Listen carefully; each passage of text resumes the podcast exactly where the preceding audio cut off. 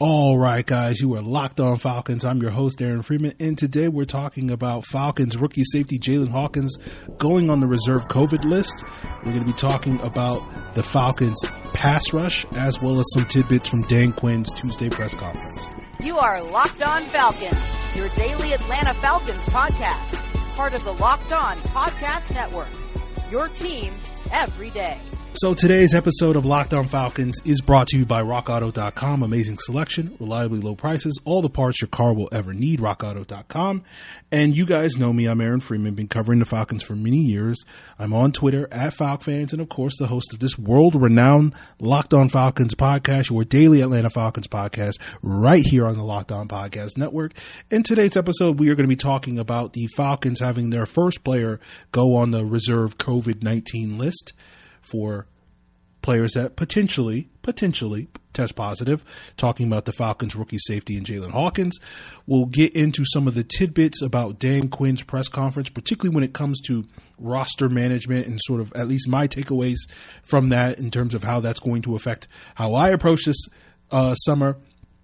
And then we'll take a deeper look into this year's pass rush and sort of what are some realistic expectations about that.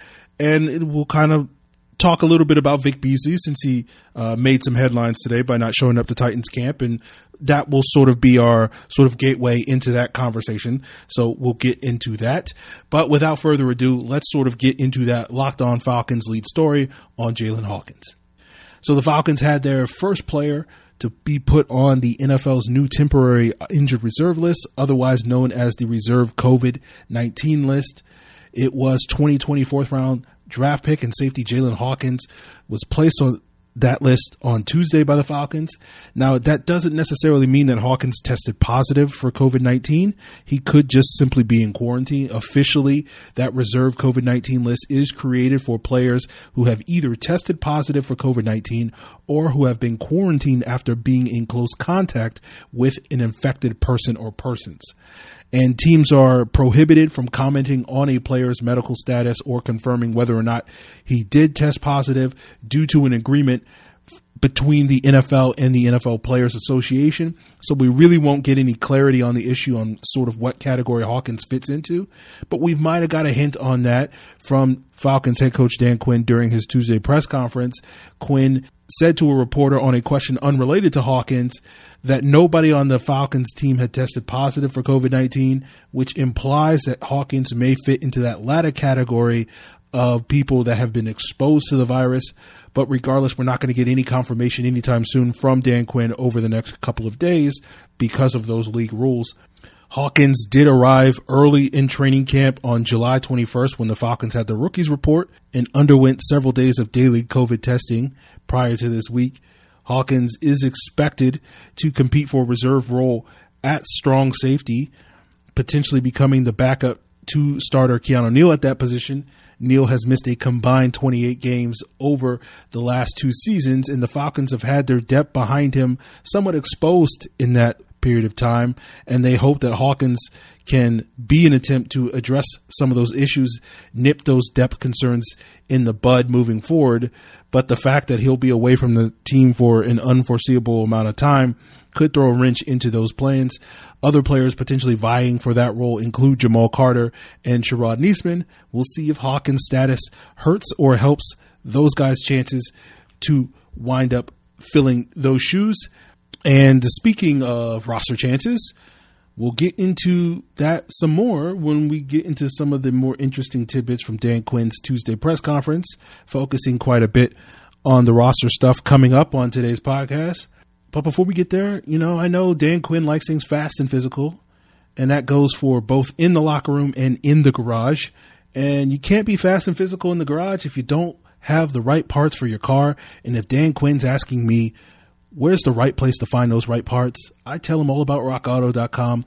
You see, rockauto.com has everything from engine parts to brake parts, tail lamps, motor oil, even new carpet. You get everything you need in a few fast, easy clicks delivered directly to your door. The rockauto.com catalog is unique and easy to navigate as you can quickly see all the parts available for your vehicle and choose by brand, specification, or price.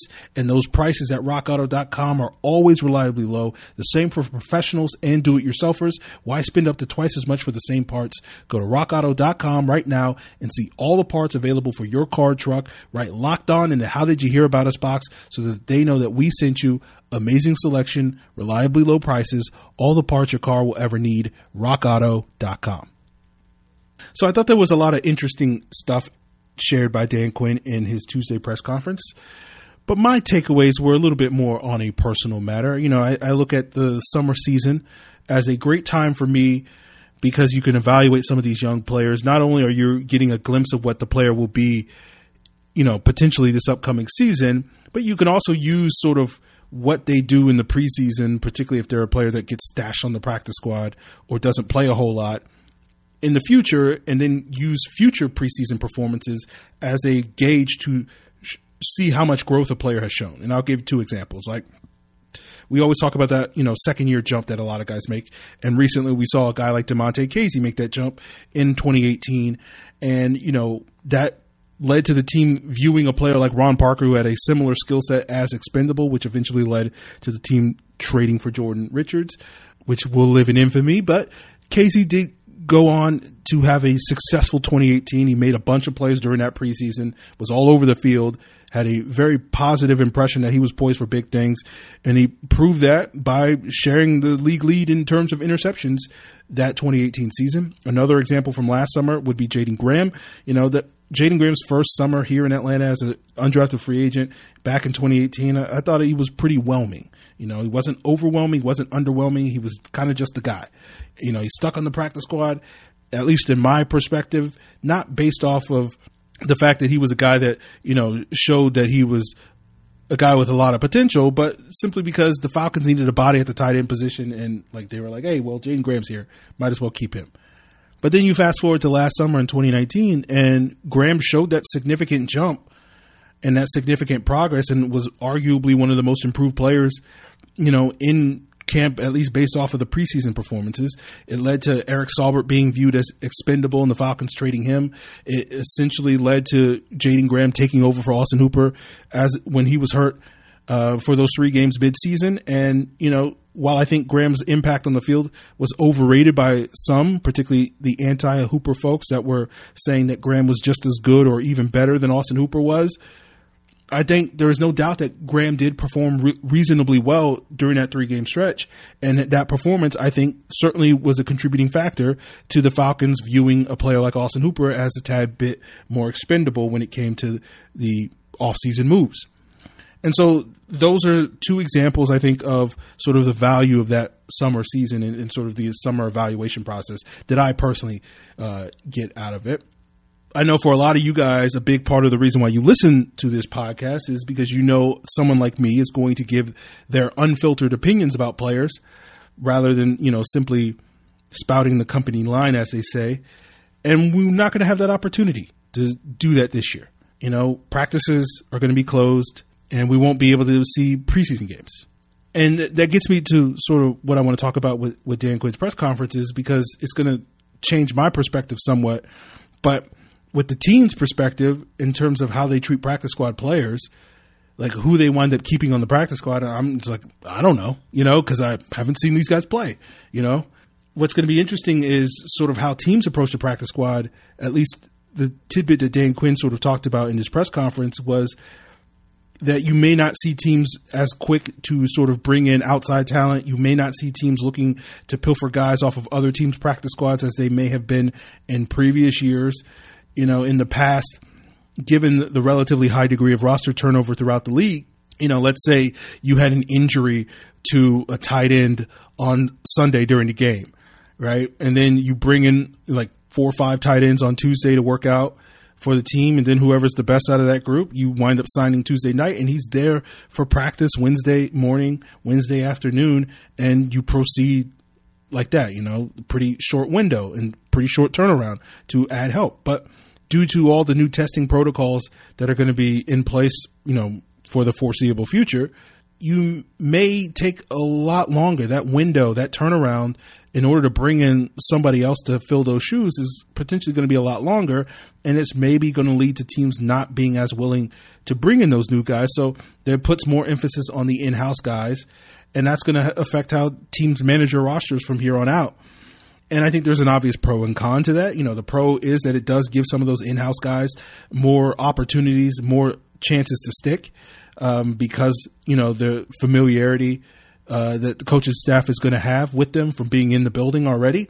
The con of that is if those in-house guys can't necessarily cut the mustard, at least when, later on in the year when we get to playing actual games, you know, there's not going to be a, a great alternative there. So, for me, on a personal, as someone who prides himself on being able to generally predict the opening day roster, you know, with close to 95% accuracy most years, you know, not having that ability this year because I won't be able to look at the preseason games and say, okay, this guy's standing out and this is matching what the coaches are saying in, in various press conferences or, or, you know, in the cases last year, like hearing Dirk Koetter praise Christian Blake on, a, on Mike Tyson's podcast was like, oh, okay, like this is a thing.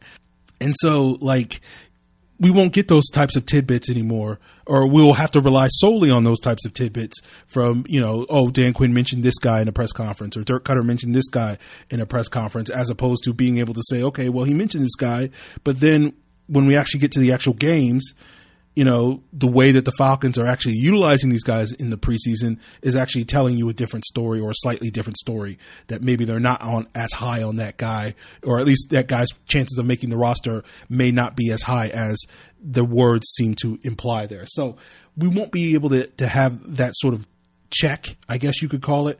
Um, you know that spot check in, in terms of that. So we'll just have to rely on that. And you know, for me personally, it's a little disappointing, but we'll see how it turns out. We're going to be relying a lot more on sort of what they call hearsay, which you know, in my eyes, has been fairly reliable or fairly unreliable, I should say, over the years. I've learned, you know, from twenty plus ish years of watching players play. You know, I, I, I tend to trust my own eye and my own ability to evaluate and uh, we won't necessarily have that opportunity this year. But on the note of evaluation and properly evaluating people, let's talk about Vic Beasley because I was the only person on the planet that properly evaluated Vic Beasley. But no, we're going to talk about Vic Beasley.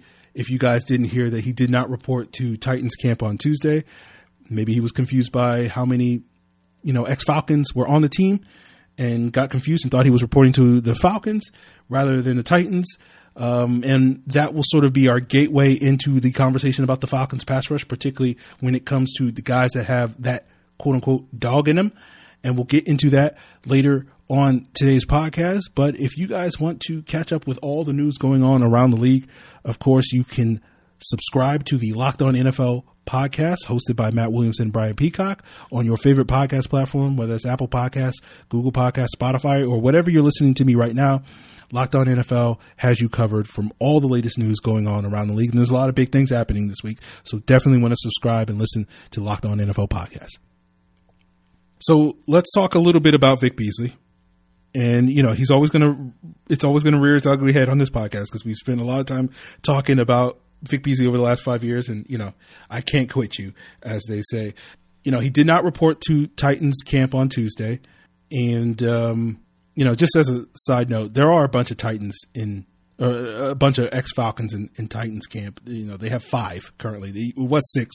They cut Zach Kieran earlier this week, so that dropped it to five. The 49ers have five. The Bills have four. The Browns have four. The Seahawks have four. The Cowboys and Eagles have three each. And you're like, Aaron, why do I? Why do you know this information? Hey guys, man, I was stuck in the house for a long time during quarantine, so I had to do certain things and look up certain things to uh, fill my time. But Beasley's not reporting, you know, whether that means he's not opting out, whether that means whatever, who knows? Um, you know, and I know for a lot of people, they're like, well, this is just classic Vic Beasley because he's not passionate, he doesn't care about football, and this is just further proof of that. I think that's a good gateway into the conversation I want to have for the remainder of today's episode, which is talking about the current Falcons pass rush in 2020 and whether or not, and I've referred to it in the past on Monday, talking about some of the big questions about the team going into this season was can these dogs hunt? And I phrase it that way because everybody seemingly is obsessed with quote unquote dogs. Got to have the dog in him as pass rusher. And that was the big knock on Vic Beasley. He didn't have that quote unquote dog in him. How many times can I say dog in this podcast? We'll, we'll see. Count the ticker. Um, But now the Falcons have four legitimate dogs: Takk McKinley, Marlon Davidson, Grady Jarrett, Dante Fowler. You can say whatever you want about those guys, but you can't say they don't have that quote unquote dog in them. Now, you know, this will be the last sort of tidbit I'll say about Beasley because we're we're not really talking about Vic Beasley on today's podcast, but got to talk a little bit about Vic Beasley. You know, I don't think Vic Beasley's main issue was a lack of motivation, a lack of desire, which is sort of the implications of not having the dog in him. I think Vic Beasley's issues as a as a pass rusher here in Atlanta were a lack of technique and a lack of, dare I say, physical ability. You know, and one of the ways I kind of likened it to is like, you know, it'd be like asking Deion Jones to play defensive end. And if the Falcons did that, most people would be sitting there and being like, oh, it's, you know, the reason why Deion Jones is not succeeding as a pass rusher is not because he lacks a quote unquote dog, is because the Falcons are idiots for playing him out of position.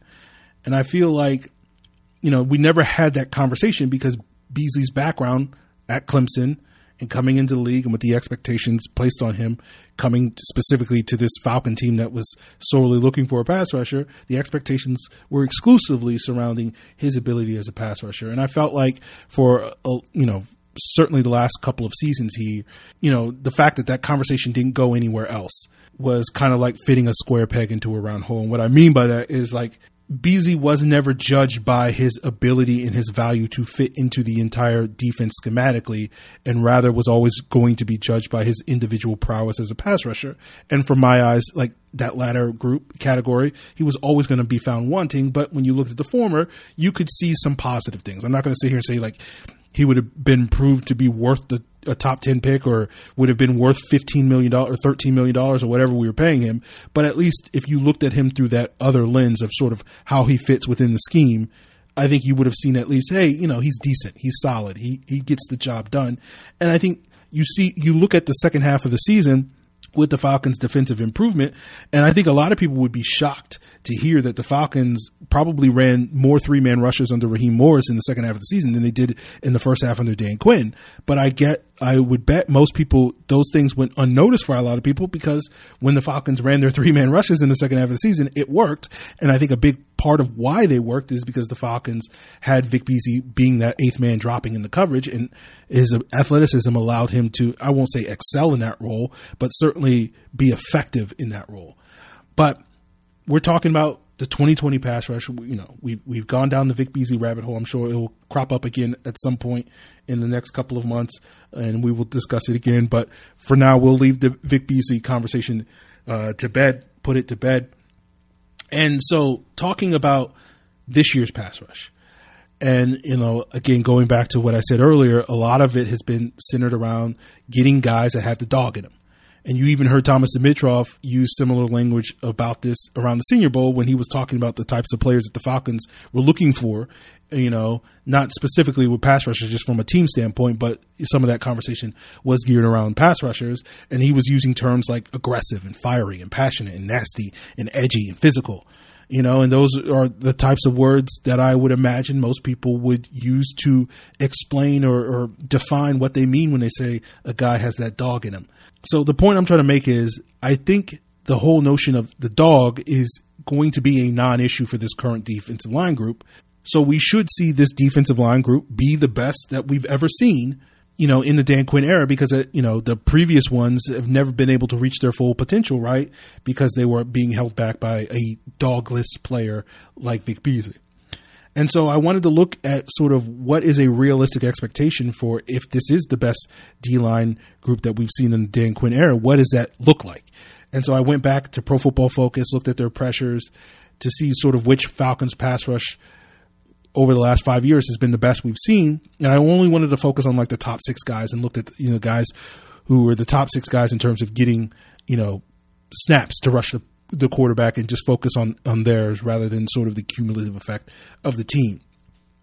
And the best pass rush group that the Falcons had, at least their top six guys, was the 2016 group. That group had 217 combined pressures. The 2017 group was right on their heels with 215. This is, of course, regular season only, uh, factoring in. 2018 and 2019 both had a combined 191 pressures, and 2015 was all the way down at 166. And so I thought it was interesting when you sort of convert those pressure numbers into sacks because according to Pro Football Focus, roughly about 15% of pressures result in sacks. So it would mean roughly the 2016 and 2017 units should have combined for roughly the top six guys at least should have combined for 32 and a half sacks, which we could maybe call expected sacks from here on out. But in 2016, they only had 28 sacks. In 2017, they had 31. So I think because the 2017 group got the closest to their expected sack level, and by the way, if you're curious, the Falcons have consistently, at least in terms of their top six guys, have consistently underperformed uh, based off of you know the quote unquote expected sacks to the actual sacks that they actually got. But the 2017 group was the closest to reaching that again 31 to 32 and a half. And then the next closest group was 2018 where the top six guys were expected to have roughly about 28 and a half sacks based off of their pressures, and they finished with 26. So, what about this 2020 group when we use this sort of methodology? And doing some rough math, looking at guys like Jack and uh, Jarrett, I'm sorry, uh, Jarrett, Takk, Fowler, and Davidson. If all those guys have career years, you could see those four guys alone combined to exceed 200 pressures. And how I came to that conclusion is if I assume 500 snaps rushing the quarterback for Grady Jarrett, which is about what he's had the last couple of years, 450 for Dante Fowler, 400 for Takk and Davidson, which again, this would be about roughly on par with what guys had in 2018 um, in terms of the top four guys. And then I looked at their career highs in terms of their pressure rates by looking at you know the highest percentage of you know snaps where they they were able to generate pressure, and obviously we don't have a career high for Davidson, but I basically calculated what was the highest pressure rate for any interior defensive lineman or any rookie interior defensive lineman over the last three years that played at least 200 snaps. That was Dre'Mont Jones with the Broncos with a roughly a pressure rate of about 10.5 percent. And so if you do that math, then you would get totals where Dante Fowler would lead the way with about 59 pressures. Grady Jarrett would be just behind him with 58. Takk would be 49. Marlon Davidson would have 42 pressures. Now, I wouldn't necessarily call those numbers the ceilings for those guys, but it's certainly towards the upper end of the projections, I would say. So that's 208 between those four guys right there. And again, the 2016 total for the top six guys was 217. So they would be you know, those four guys would be able to produce what the top six guys, you know, in 2016 were able to produce, which, by the way, were Beasley, Jarrett, Freeney, Clayborn, Jonathan Babineaux, and Brooks Reed. So now let's assume Charles Harris and Allen Bailey, I think, were probably the safest assumptions to be the, the fifth and sixth guys in the rotation. And let's assume that they'll get roughly about 250 snaps each to uh, rushing the quarterback this year. Now, I wouldn't necessarily project Bailey's career high because you know he's 33 years old. But let's go back just a few years in 2018 and look at his pressure rate when he had six sacks that year. If you projected that pressure rate for our projection of snaps in 2020, you would get about 14 pressures from Allen Bailey this year. For Harris, his high his career high pressure rate would give him about 28 pressures this upcoming season. So if you add those 42 pressures plus the 208 we already have, we're looking at a top six of producing about 250 combined pressures. And just for the sake of comparison, the top six pass rushers for the 49ers in 2019 only had 240 combined pressures. The 2017 Eagles had 270, and the 2017 Jacksonville Jaguars had 253. So clearly, if the Falcons' top six guys were able to produce at that level, they would be on par at least in terms of the top six pass rushes that we've seen in recent years that have been known for defenses that had, you know, dominant pass rushes. So clearly the ceiling is very high for the Falcons, right? That's clearly what we're being said. But again, the caveat is if everybody has a career year, if all six guys have a career year. And you know me, you guys know that I tend to shy away from assuming the best case scenario.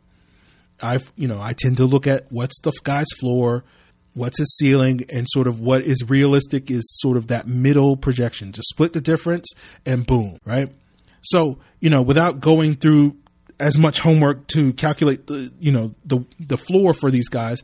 Again, I, I kind of went with it like 180 because I, I, figured between the top four guys, you would be looking at maybe like 150, maybe 155 between those four guys as not necessarily a worst case scenario, but just a lower level projection for those guys. You know, worst case scenario is everybody gets hurt, and you know, your your your top six, you know, pass rushers are who God knows Jacob Tuioti Mariner, you know, Steven Means, and you know Losi Latu or something like that. That's the worst case scenario. But you, you, guys get what I'm saying. And so basically they're saying, oh, those guys get maybe 150 plus, then you know, Bailey and Harris give you maybe like 25 or so. So you get a, roughly around 180 or so. So 180 is your floor, 250 is your ceiling.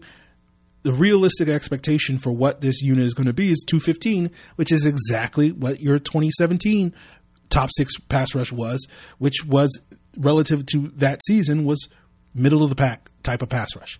Which I think is fine. I think that's a foreseeable goal. I, I feel like when I when I sit here and, talk about this pass rush, and I'm like, I think they can be league average.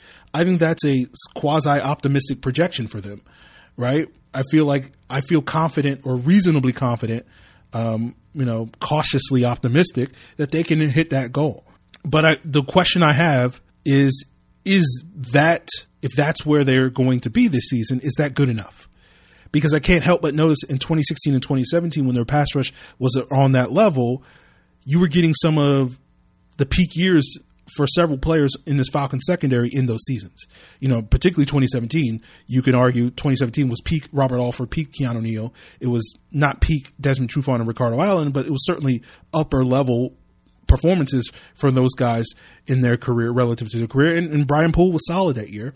And I'm not necessarily convinced that you're going to get that same level of peak production from your secondary that you got in that year where you could quote unquote get by, you know, obviously if your offense was clicking with what is a middle of the road pass rush. And so that's why, you know, for several months now, you've heard me harp on this team doing more things to invest in their pass rush because I feel like if the team invests more, and you can swap out, you know, maybe Allen Bailey's not your sixth guy, maybe Charles Harris is not your fifth guy, and get better pass rushers in those slots. All of a sudden, you know, let's say Cam Wake and Timmy Jernigan, who knows? Uh, just to use two examples. All of a sudden, you raise that potential, and all of a sudden, maybe your top six guys, instead of 250 pressures being the ceiling, maybe you're talking about you know 270 being the potential ceiling. And then that raises the realistic expectation from you know 215 to you know 230 or, or 225 or, or whatever the number is. You know so I, I just think that to me is the best strategy and that's why i've been a little critical of the falcons. But it, it's going to be interesting to sort of see if this pass rush lives up to those expectations. And again it, it goes back to you know the notion that a lot of people think you know it's all about the dog in them and, you know, for me, I think it's not all about that. I think a lot of it is, you know, technique and coaching. And that's going to be what's going to be put to the test and sort of where this pass rush ends up if they hit that 215 if they hit that 230 250 whatever that benchmark is i think it's going to be a testament to how well coached they are not necessarily how much dog they have in them you know. So we'll see how that turns out. We'll see what happens with Ebezy. We'll see what happens with Jaylinn Hawkins. We'll see, you know, what other players um, decide to opt out. You know, that's a big thing going on around the league. So far, we've gotten zero for the Falcons, but the deadline for that, they still got, you know, another seven plus days to do that we'll see how all that develops and we'll continue these conversations right here on Locked On Falcons. Of course, if you want to provide your feedback to anything I talked about today or previously on the podcast or things you want me to talk about in the future of the podcast, of course, you should send me an email to lockedonfalcons at mail.com or hit me up on Twitter at Locked On Falcons or Facebook at Locked On Falcons. Until then, guys. You are Locked On Falcons, your daily podcast on the Atlanta Falcons, part of the Locked On Podcast Network. Your team every day.